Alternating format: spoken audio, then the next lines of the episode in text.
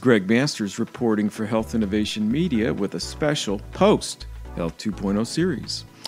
The Health 2.0 Fall Gathering, often referred to as the granddaddy of them all, just concluded in Santa Clara for its ninth annual gathering. Noted from the stage as evidence of the Health 2.0 movement writ large, reaching maturity was the one year shy of its decade long run, during which innovators and determined disruptors of legacy healthcare gather to pitch, collaborate, rank, nurture, and launch apps, platforms, or delivery models that move the needle from volume to value based healthcare. This year was no exception, as the agenda was jam packed with interesting titles, sessions, keynotes, pitches, and even deep dives.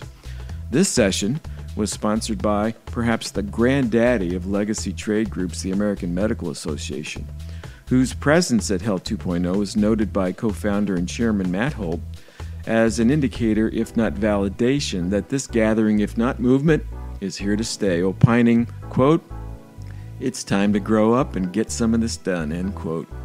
In this session, James Madara, MD and Executive Vice President slash CEO, and Michael Tutty, PhD, Group Vice President for Professional Satisfaction and Practice Sustainability, interesting title, explore the quote, app cure Redefining the Daily Apple Through Technology, end quote, a session moderated by Scott Mace of Health Leaders.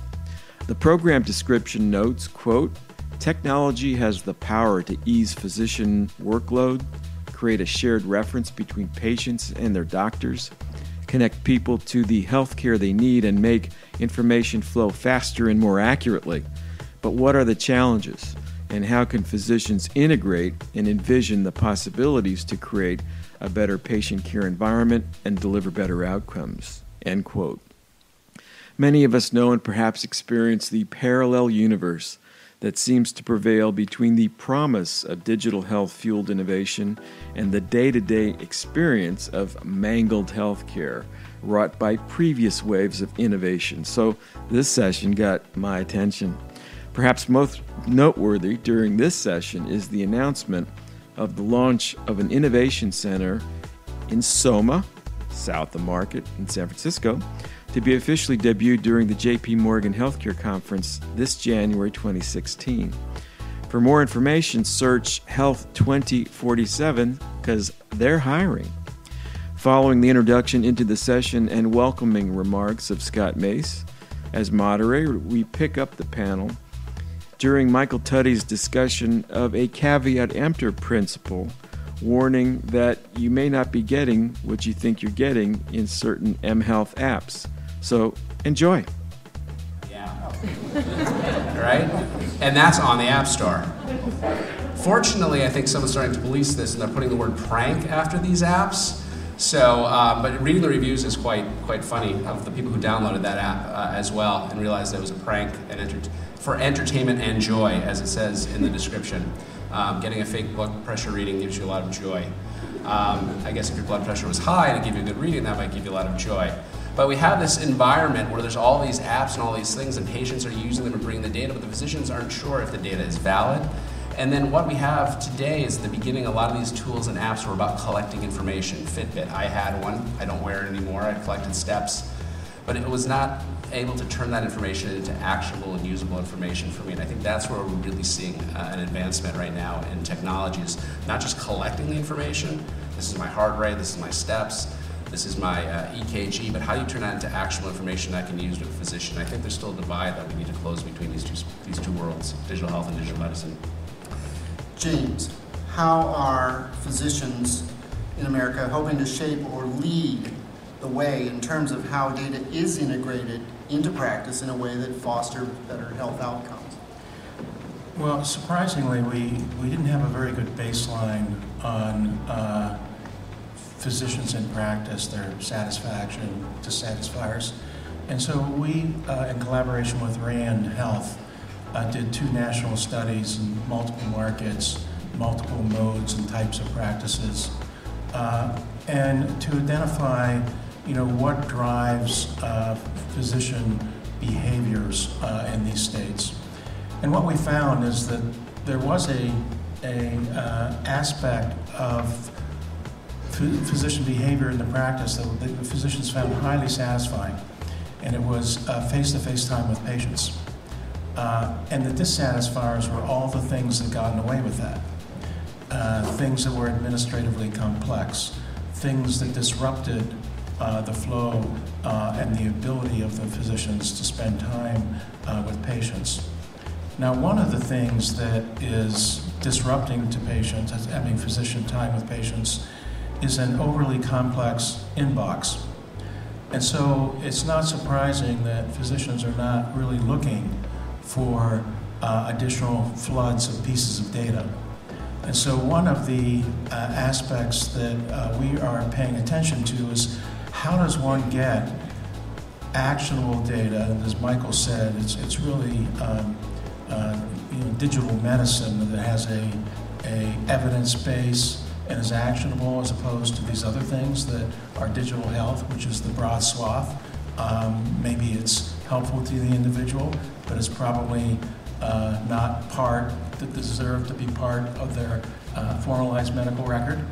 Uh, and how does one get a actionable, parsimonious set of clinical data that can incorporate aspects that are from the patient as well as aspects that uh, are from the clinic. And this is an area that we're working on currently, and I think will be very important to make these data usable. We, we find, for example, even in diabetes prevention programs uh, that are external to the clinic and in a community center, that the ability for patients to engage that uh, is highly amplified if the physician recommends it, thus indicating to the patient this is an important thing to do uh, in their health care. So organizing that is going to be uh, the mountain to be climbed. Okay. Michael, what can physicians do to help their patients make sense of the vast amount of information available to them? This is this is the challenge for physicians, as I was describing. Physicians are going to need to now get current not only on the, the new treatment options, the genomics, but, all these technologies that are out there, all these sort of consumable and wearable apps, and be able to um, recommend those that are that are appropriate, that are accurate, um, and that potentially can tie back, if appropriate, back to the electronic health record. I mean, just even being here. Uh, for the last couple of days, it's like drinking from a fire hose of all the new technologies, all the demonstrations, all the great work and innovation that's happening. But as you can imagine, for a physician every day seeing patients all day long, dealing with the difficulties of electronic health records, we've heard time and time again from various presentations over the uh, last couple of days. You know, trying to keep current on this body of knowledge is really going to be difficult. But I think that's uh, that's a task that physicians are going to have to get involved in and really start to meld uh, the differences between this digital health and digital uh, medicine, and, and, really starting to look more into that health and wellness space because it's so important to, uh, to manage chronic conditions like diabetes and hypertension. Um, but I think we're not there yet. I think we've got a lot of work to make sure physicians are well informed. Um, but I think there's still a lot of growth in the industry as well.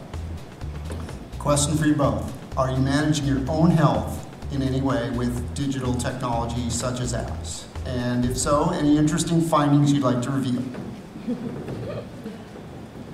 Well, I do use my smartphone for steps and uh, distance. Um, the problem is I don't always have it with me.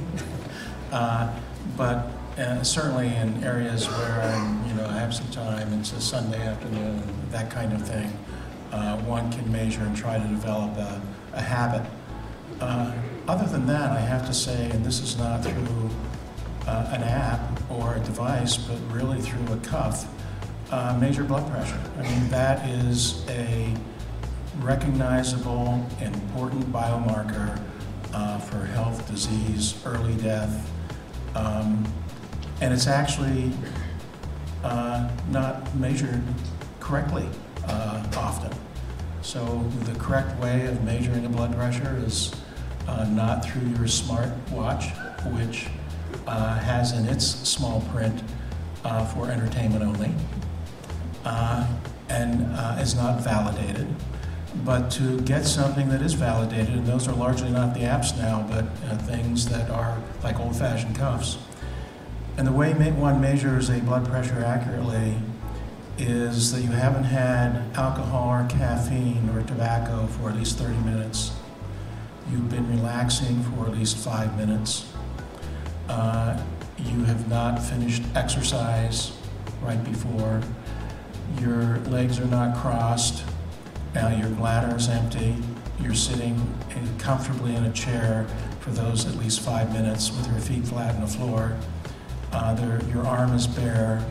Uh, the cuff is at heart level, and you measure blood pressure. Now, how many of you have ever had a blood pressure measured like that?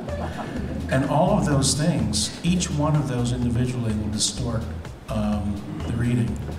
So, one of the things that's probably most useful in terms of this very important measure is unfortunately not from apps right now, but from measuring your blood pressure, you know, three times in the morning, three times at night over a week, uh, averaging that and taking that into your physician. I, Scott, I've, I've used a number of them. I, I've, I have a Fitbit. I stopped wearing it. I've, I've tracked my food intake over time. I, I know I lead a sedentary lifestyle and I eat horribly um, so that's made me feel better. Um, but it hasn't really incentivized me to change my uh, motion or my diet. So I, I think uh, we really need to move to the next generation of just from tracking information to actionable information, uh, and hopefully I'll uh, get off the couch more in the second generation. I'll just add these things are, are kind of difficult to do. So as an experiment um, at our board meetings, I substituted in the afternoon instead of cookies, we had fruit and nuts like they do here. And then I went um, to an, I went to the third rail. I, I took away bacon for breakfast. This did not go well. Uh, and finally, I had to add the bacon back before a resolution of the board was made. you don't mess with bacon. Um, we talk about gadgets, but what about your own personal health records? Are you dashboarding your own health as reported out by your own physician's own electronic health record on you? Have either of you taken control of your own data? Yeah, I have a spreadsheet where you know I have um, all measurements aligned, and then within the last two years, my provider uh, allows my has the health record and my electronic health record. Um, all reports of tests, radiographs, and whatnot online uh, that I can access in a private way. So I have access both by the records I have kept for some time, uh, as well as now my formal electronic health record. Okay. There's been a notable shift in the AMA uh, recently to serve as a major player on, on two fronts. One is innovation in healthcare uh, overall, and um, technology. And can, can you expound on, on those, James? Yes, so uh, we kicked off about three years ago the first uh, long term strategic plan um, in the history of the organization, which is quite old, uh, founded in 1847. And there are three mission pillars in that plan. Uh, the first is to change medical education, restructure medical education and medical school. Uh, it's not been restructured for 100 years. The curriculum is always updated, but the structure is the same. Uh, and elements that are important in that are, you know, moving to a competency-measured curriculum, team-based, quality-focused, uh, you know, and patient-centered, uh, outpatient, focused on the uh, emerging health crisis and chronic disease, uh, which is going to um, be more and more of our disease burden in the next quarter century. So those kinds of things in education. And improving health outcomes, the second uh, pillar, working as what Michael mentioned with prediabetes um, and hypertension that's untreated using uh, partners that are classical, like uh, our partnership with the Centers for Disease Control, or non classical, like our partnership uh, with the YMCAs of America as a community site for diabetes prevention programs. And then thirdly, the physician satisfaction, practice sustainability work that um, Michael touched on. Now, all of this work has generated a series of really discrete and precisely defined problems Uh, so we have to approach those in an innovative way. And for that reason, we're developing an innovative, innovation ecosystem. Uh, there are various parts of that innovation ecosystem. Uh, Michael can best talk about a digital platform, steps forward uh, for physicians' offices that allow them to um, adapt and incorporate lean techniques and other approaches. Uh, we're also working with uh, incubators such as Matter in Chicago, uh, Matter, 105 startups now, and we try to seed the workflow and the granular knowledge of what's needed at the origin of the concept that the entrepreneur has. Uh, and so we don't end up getting thrown over the transom into the healthcare system something that's 10 or 20 degrees uh, off uh, what would be an optimal uh, solution. Uh, and thirdly, uh, as part of this ecosystem, we're opening a innovation lab here in the Bay Area. be south of Market in San Francisco. It will be launched in and around the JP Morgan January conference. we have space, we've opened doors, we have initial hires uh, and it will be a pre-venture rapid prototyping lab. Uh, so this is a, um, uh, a new approach for us, but an approach that's dictated by the fact that these three pillars have produced uh, a lot of problems and need solutions. Will AMA, um, and you know you don't know this question is coming, will AMA be thinking about putting a good housekeeping seal of approval on apps for patients? Is that something that this could lead to? Uh, yeah, our role has uh, largely been not uh, picking winners and losers, so to speak, but establishing principles. So, one principle that Michael already articulated is that um, you know, you know, an app to be usable from our point of view uh, should have a deep evidence base supporting uh, the readouts, the kind of information that it provides uh, and then there should also be work around how that information now touches uh, the medical system and the provider and adds to the continuity of care in an acceptable way. So we um, uh, like to establish principles rather than uh, putting seals on things. Okay. Uh, kind of a related uh, issue. I was uh, listening, as I do in my copious spare time, to one of the Health IT Policy Committee meetings in Washington. And uh, one of the people in that meeting mentioned that they had discovered a mobile app in the App Store that talks about the providers the mobile app works with. He didn't name the app, but he named some of the providers who were name checked. One was Palo Alto Medical Foundation, not far from here. But part of the business model of that app in the App Store is to sell data to pharmaceutical companies. And I'm wondering if one of your principles has to do with who pays for the app and what happens to the data in the app. And you know, I could see different solutions to that, where maybe in one case it'll be the patient agrees to give up some privacy for low cost of the app, or maybe to help with the outcomes because they have a serious disease. Whereas other people more concerned about the privacy, you might want to ask them to pay some money for that app to uh, support the app, because otherwise, how are you going to pay for the app? And this is a whole issue about apps. Any, any, any thoughts? I'm going to ask Michael to comment, but I'll uh, preface the remarks by saying that one of the founding principles of the AMA in 1847 was the development of the first clinical code of medical ethics, which is updated each year uh, is being extensively re- revised right now, and it's this large code uh, that we refer to um, and build on each year uh, around problems such as this, issues such as this. Yes. So we've uh, we're still working through the sort of the guidelines, uh, the guardrails that we'd like to see around apps. It's something that we did for electronic health records that released two years ago. We put together a number of experts and put together sort of eight principles that we'd like to see with electronic health records as we're seeing this space adopt uh, in the app world, the digital world, we're starting to pull that together uh, as well. Obviously, the uh, patient safety uh, is an issue, the patient data, uh, how this uh, stuff is being used is going to be a clearly a need to have some guardrails, how these new apps are being developed, and having guardrails about how patient data is being used. We had some interesting discussions at the plenary session this morning from the folks from ONC about some of the concerns, you know, some of the ways they're using Twitter data even. And we all assume that our Twitter feed is pretty um, open to the public, you assume. But, uh, you know, all this sort of data, we are going to need to create some guidelines, and we are in the process of, uh, of putting those uh, ideas together. What do you think the physician office of the future looks like? How do you think the AMA is paving the way to uh, make that a reality?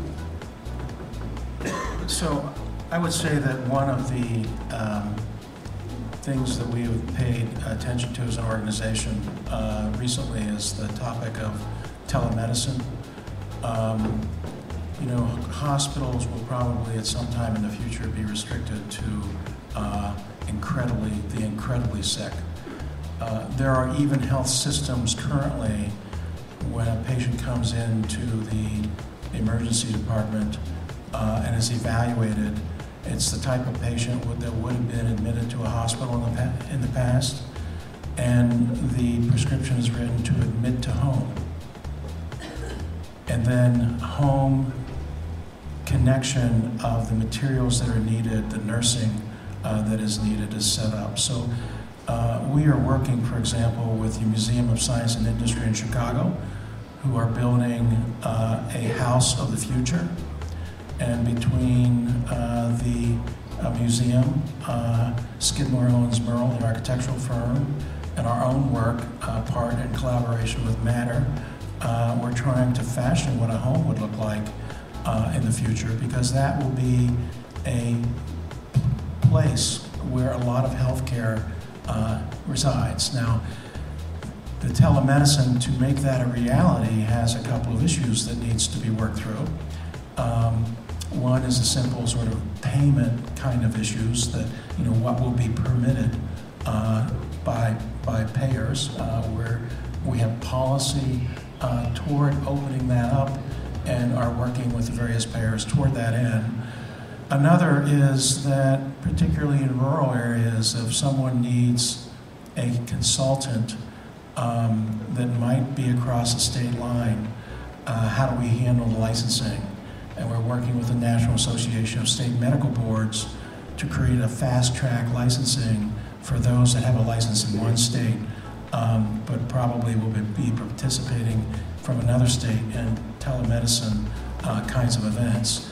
And then the third and last thing I'll mention uh, that we're paying a lot of attention to is how to how to keep that very special patient-physician contact uh, in this world. Uh, that will be uh, something that will be important to do, but for example, you just can consider uh, tools such as Oculus Rift, uh, where particularly if one takes the virtual reality and augments that virtual reality uh, in a way that one can, particularly with a person that you already know, have a, a meaningful personal connection from a fairly large distance. Just, just picking up that last point, Jim. I mean, uh, the research that we did when we kicked off our work to understand why physicians were dissatisfied with their careers with RAND really boiled down to physicians want to spend time with patients. And the things that dissatisfy them are all those things that take away from time with patients. And some of that is technology. Electronic health record takes time away from patients. So I think when we see the Office of the Future, it'll be very much technology enabled, but that technology will be seamless in a way that is not visible. It's not going to take away from time with patient, but actually enhance that time. And I think we, keep throwing a lot of technology in, in, into physicians' offices without really understanding how the workflow of physician offices. I was actually talking with uh, a doctor here, Hermanu, about, about we spend a lot of time on technology, but not a lot about workflow and processes and how to improve that. Some of our work through our steps forward um, the resources for physicians to really understand how to organize your practice in a more efficient manner so you can spend more time with, with, uh, with your patients. Um, because there are a lot of inefficiencies in just the way we operate in healthcare, how just the operations. So I see technology much more enabled in the practice and much more integrated, but in a seamless way that enhances that that patient-physician relationship because that's why we go to the doctor. We want to spend time with our patient. We don't want him or her to have their back to us as they're typing on a keyboard. And I think as we as we get in that direction, you know, I've talked with physicians, and you know, you start to lose some of that things that you pick up, the subtleties that maybe even technology can't pick up, the way people answer their questions, or how they're sitting in their chair, and they may have some issues that they don't want to talk about, or many physicians say that those questions you get when you put your hand on the door handle to walk out, they've always got that one more question, which happens to be the most important question in the entire visit. You know, that's some of the personal connection you get when you have two people connecting about their own healthcare and working collaboratively over their own healthcare. And technology needs to embrace that and support that, not take away from that. And I think that's where we're going to have a really successful office in the future and a better healthcare system for patients and, the physicians, nurses, and other healthcare providers that care for them. Yeah, it seems like uh, starting from the telemedicine uh, premise, uh, you're not even maybe even in an office. I mean, you have uh, telemedicine, you have the models that people like Heal are talking about, where you know, reinvent the house call. You have care teams where there are health coaches and people who weren't traditionally part of the care system, but these apps seem to a lot of them feed into those models rather than trying to overwhelm the physician, the poor physician, with all that information. Thoughts on either one of those uh, evolutions of the office, one being, you know, the reinvented house call and the other being sort of the, the health, health coach care team paradigm? Yeah, I, I would say that um, two principles that are going to be very important are organization of the data and connectivity uh, with the health plan. So that if there is a house visit, um, you know, if I had a bit of a fever, wanted to see someone, I, I would certainly prefer that. Uh, I'm not sure the business model would scare, scale, but that has to be worked out. But the important thing is that that's not a fragment isolated from the rest of the information and the care process. Because remember, one of the big movements in, in, in health uh, that has happened in the last half century is the movement from acute disease burden to chronic disease burden. And that means that we have to have less fragments, less fragment of information and care, uh, and more continuity. And if we look at what's happening in the field of uh, cancer treatment, it appears that there will be less cures than we would like, and, and we will convert those kinds of diseases uh, as we've converted cardiovascular disease into a chronic manageable state. So we're going to have more chronic disease burden, and it's very important that both the care plan is continuous and it's not fragmented uh, which means these things have to plug in in an organized way to that plan. And, and, we've got to follow money. I mean, money is really what drives where we're headed this. And I think what we're seeing is, is a big shift in reimbursement by large insurance companies, by Medicare, to move for this concept of value based reimbursement away from fee for service. And when you move to a value-based environment, it really promotes team-based care, the larger care team, the large apps, because now you're now you're not just seeing patients and getting reimbursed on a fee for service, see a patient get paid, see a patient get paid, but now managing your population, your population health. You know, that's we've got public health, we've got individual, and this population, you know, for a, for a primary care physician could be their panel of 2,000, 2,500 patients that they're being uh, reimbursed for now by payers who want to know that they're taking care of their health in a larger way. So as we move to this value, it's going to be really an exciting opportunity to promote the larger care team and these other apps that can um, support home-based care or, or, other things so that it's not always bring a child in. I mean, any parents who have young kids, as I do, you call the pediatrician, my daughter Audrey, she's not feeling well. The nurse on the phone always says, well, bring her in. Well, of course, bring her in. A fee-for-service environment, they're only to get paid if I bring her in. But also, you know, there's no current systems to provide care. But in a value-based environment where they may have an app or a tool that allows them to diagnose, treat, and call on a prescription, it's easier for me um, but also in, in, an environment where they're getting reimbursed that way, the incentives start to align. So I think we are seeing the incentives align that they're really going to promote a lot of uh, exciting innovation. We've got about 20 minutes left, and uh, you've got a direct line to the AMA leadership right here, and I think they can answer any question you have, except possibly they won't be diagnosing from this stage. Uh, but I'm happy to uh, have anyone use one of the two microphones here, but if not, I will continue to, yeah, looks like gentleman is coming to the microphone, the microphone over here. Oh. Hi, um, my name is Arun Vilibalama. I'm a family physician, and I was actually uh, interested to learn a little bit more about what the, the plan is for the work in uh, San Francisco with the venture group that you're thinking of starting. I mean, what's the, how would that look like? What would the goals be? How would you, you know, foster innovation? Um, would you, you know, how would you bring physicians into that, or um, you know, how would you build teams to create ideas? So um, this is early, early uh, into it. The, the selection criteria for projects um, is just now being defined. The idea is to take uh, interesting ideas and problems that are observed in healthcare and pro- do rapid prototyping uh, using design approaches uh, to get to investable uh, ideas and investable solutions. And so the teams will be mixed teams. Uh, the teams will have engineers, coders, behavioral scientists, uh, and, and designers. Um, thus far, we have a CEO, a chief design, a chief technology officer, uh, and we will uh, build from there. I think that the from the comments, you can probably guess that it will be heavy on the health services side, uh, heavy on protecting and freeing uh, physician time so they can physicians can interact with patients, and heavy in building uh, systems uh, that bring needed information to the point of care at the right time. you know, and specifically about how physicians can get involved in our, in our work at Matter with the incubator in Chicago. We have we have space there. We're working with, with startups. Every startup we meet with says, "I'd love to get in front of some physicians. I want I want to talk with some physicians about my idea."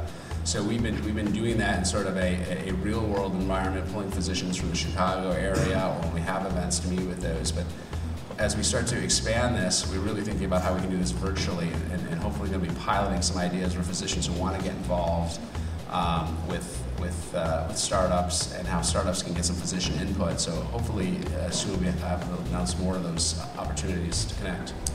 I- Gentlemen Just a, a quick add-on. Um, so, if we paint the picture of continuity of care, chronic disease, disease playing out in the community instead of in front of the provider as we move from acute to chronic as the problem, uh, then I just want to throw out another analysis, and you can see where another problem may be.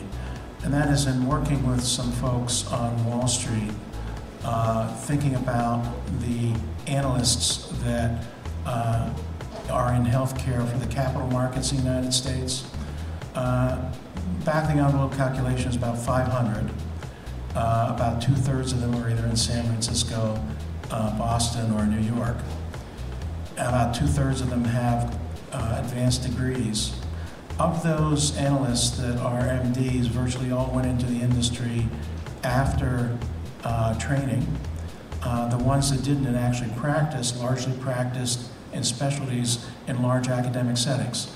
Do you see the disconnect uh, of you know the information, uh, the background of the analyst community with what the disease prevalence and burden of the problems of disease actually is? Uh, that's another area uh, where I think we can uh, provide information, and the uh, person who, the primary care physician, we need people with that kind of experience. Yeah. So I'm Sachin. I'm uh, from DocApp, uh, creator of uh, Hippocrates, and I'm working with Dr. Jeff Stevenson. So he is in workers' comp, and another um, UI guy from uh, Apple. So I've looked at about 800 EMRs, sorted out 15 of them, the top 15, been on customer calls, actual customer calls for 10 of them, lasting more than an hour or so. And then in the end, with to Stevenson, obviously. And in the end, what I've figured out is I think the EMRs, in the sense, go up to the 80, 85%, 90% of the thing, but it's the last piece that they cannot implement because the business or whatever way it is done, it does not justify them doing that. And now, if you try to switch to another EMR, it's some other 10% that's not being done. It's never the common 10% that. So, after quite a few months, we figured out that we build a model which says the doctor says this is what my physician and my model should look like, and the EMRs basically connect into them, and he does back and push and forth into that, and the workflow can be changed. So we have looked at scanning of uh, paper, we have looked at transcription, we have looked at workers' comp, building dashboards for them. Very sophisticated dashboards can be dealt private to the physician. What is your What is your question? My question is, it's a doable thing, but we need resources so that people don't need to. The workflow can be improved. They can. The doctors can look at very intently at the patient. The staff also can be done, but we need the connectivity into the EMRs, which is harder to get by. We can build a model which the doctors will like. So this is Stevenson is getting hammered with this. So it's, it's basically a question about how do we get the existing EMRs to interoperate with Correct. everybody here is barking for. Basically. It's uh, it's it's a good question. So you you, you talk about the large EHR vendors and. Um, and you know, switching may not be any better. And, and we've got a lot of, of research that shows from practices that switch from product A to product B, that struggle and that transition was as difficult or more difficult than they went from paper to the first time they went electronic. Um, so changing products may not necessarily. So there are, as you're talking about, ways to have other products that are built onto electronic health record, but having those open standards. There are a number of industry initiatives that are trying to push those in standards, um, SMART and others that the AMA has representation on. So we are really pushing for that, um, and we do work with the EHR Vendor Association, and we meet with them, which represents most of the large vendors uh, are represented in there. So we are pushing that and having discussions with individual vendors, but it's uh, it's it's a little bit of a, a struggle to, to, to, get sort of an industry standard push that open. But we're we're both talking with the vendors and some of the industry-wide initiatives that are happening. Uh, out of respect to the audience, I want to get to the other questions. So thanks for your question. Over here. Hi. Uh, we've been hearing a theme across the, the many panels and the many days about the importance of emotional well-being. That was one of um, the Surgeon General's three pillars, as well as the need for behavioral interventions, um, more than just technology per se. And um, I'm actually trained as a clinician in mental health as well as a computer scientist. So, and I come also from a, a history of family caregiving. So, what I'm wondering is, what is the AMA's intentions for actually incorporating more broadly into the medical, the body treatment plans, mental health treatment plans, and actually also acknowledging that the best mental health therapists, in my opinion, are those who actually have an area of specialty and I would love to see some kind of a matching so that you're not just thrown over the fence to an average, you know, a generic therapist as if they're a primary care physician, but actually even doing specialty matching so that you're actually going for a cure and remission of, of mind body, the mind component of disease, which mind and body are mutually reinforcing. So I'm just wondering what the AMA's plans are in that area. Yeah, well, great question, um, given the prevalence of uh, mental health issues in our society. The reason we selected uh, prediabetes, for example, uh, for our work was not that we were focused only on prediabetes. It was selected as an element of chronic disease that needs care that has to have a community aspect uh, to that as well. And so we're looking at that disease to try to pick the lock of how do you how do you deal with a highly prevalent disease in a complex nation where part of the solution probably has to also be uh, community organizational based. And we're hoping that that model then uh, when identified can be applied uh, in a form first uh, kind of way to other really important chronic diseases, including uh, mental health. It's uh, the behavioral health issue is very important. I mean, it's also a huge issue for the physician workforce. Mm-hmm. You know, between three and it's under. You know, it doesn't get a lot of press, but you know, there's some data that says between three and 400 physicians commit suicide every year. Um, you know, the wellness of our workforce uh, is also an important issue that, uh, that we're working on and take very seriously uh, as well in the AMA. Thanks. Over here. Hi, my name is Dominique Kim. I work for Kaiser Permanente, and I just wanted to applaud the AMA's um, development of this innovation center, particularly with a focus on, as you put it, playing into the community, a lot of the socioeconomic and behavioral factors that are truly the determinants often of health. Um, my question is, how do you how do you envision um, partnering with um, uh, the bigger and smaller healthcare and health plans, so delivery and plan industry players in the Bay Area, obviously Kaiser, but also UCSF and others. How do you, I guess, um, concretely envision, um, you know, playing together in this very, very potentially rich space for opportunity? So one of the aspects of the AMA historically has been um, a, as a powerful convener. Uh, and so we have, uh, we routinely uh, connect with other organizations. So for example, the in IHO, uh, the prediabetes work, um, the first scaling was done uh, just in the last few months, the beginning of that project to scale, and that was done in the state of Michigan. And we brought together community organizations, payers, providers, uh, employers, uh, 40 different of these groups to uh, map out a pathway. So I think you're absolutely right. I mean, this is a, we have a systems problems uh, and we don't behave as a system. To give you a, a sense of that, uh, two years ago, uh, I was working with Rich Umbdenstock, my counterpart in the American Hospital Association, and we organized a day and a half meeting of the leadership of the boards of the two organizations together in DC. And in planning the agenda, I said, Rich, why don't we, why don't we jump off from where the last meeting ended. We couldn't figure out when the last meeting was.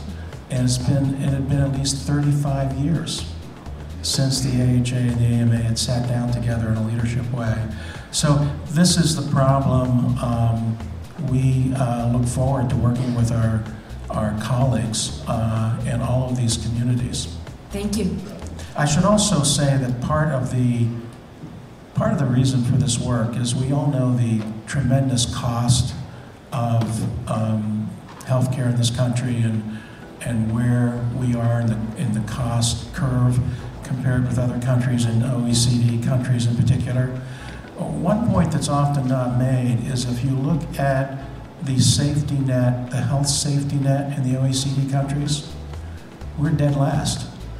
Uh, and so we have very little support for the community kind of aspects, mental health that was mentioned.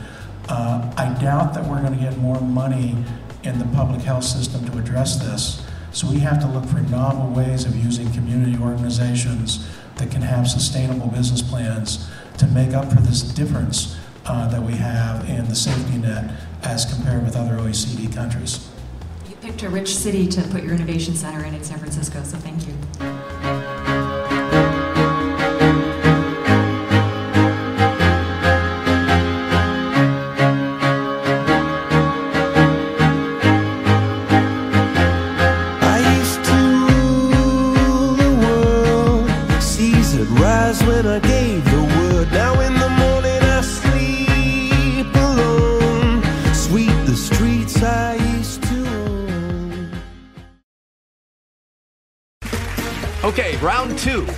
Something that's not boring. A laundry? Ooh, a book club. Computer solitaire, huh? Ah, oh, sorry, we were looking for Chumba Casino. That's right. ChumbaCasino.com has over 100 casino style games. Join today and play for free for your chance to redeem some serious prizes. ChumbaCasino.com. No purchase necessary. Full prohibited by law. 18 plus terms and conditions apply. See website for details.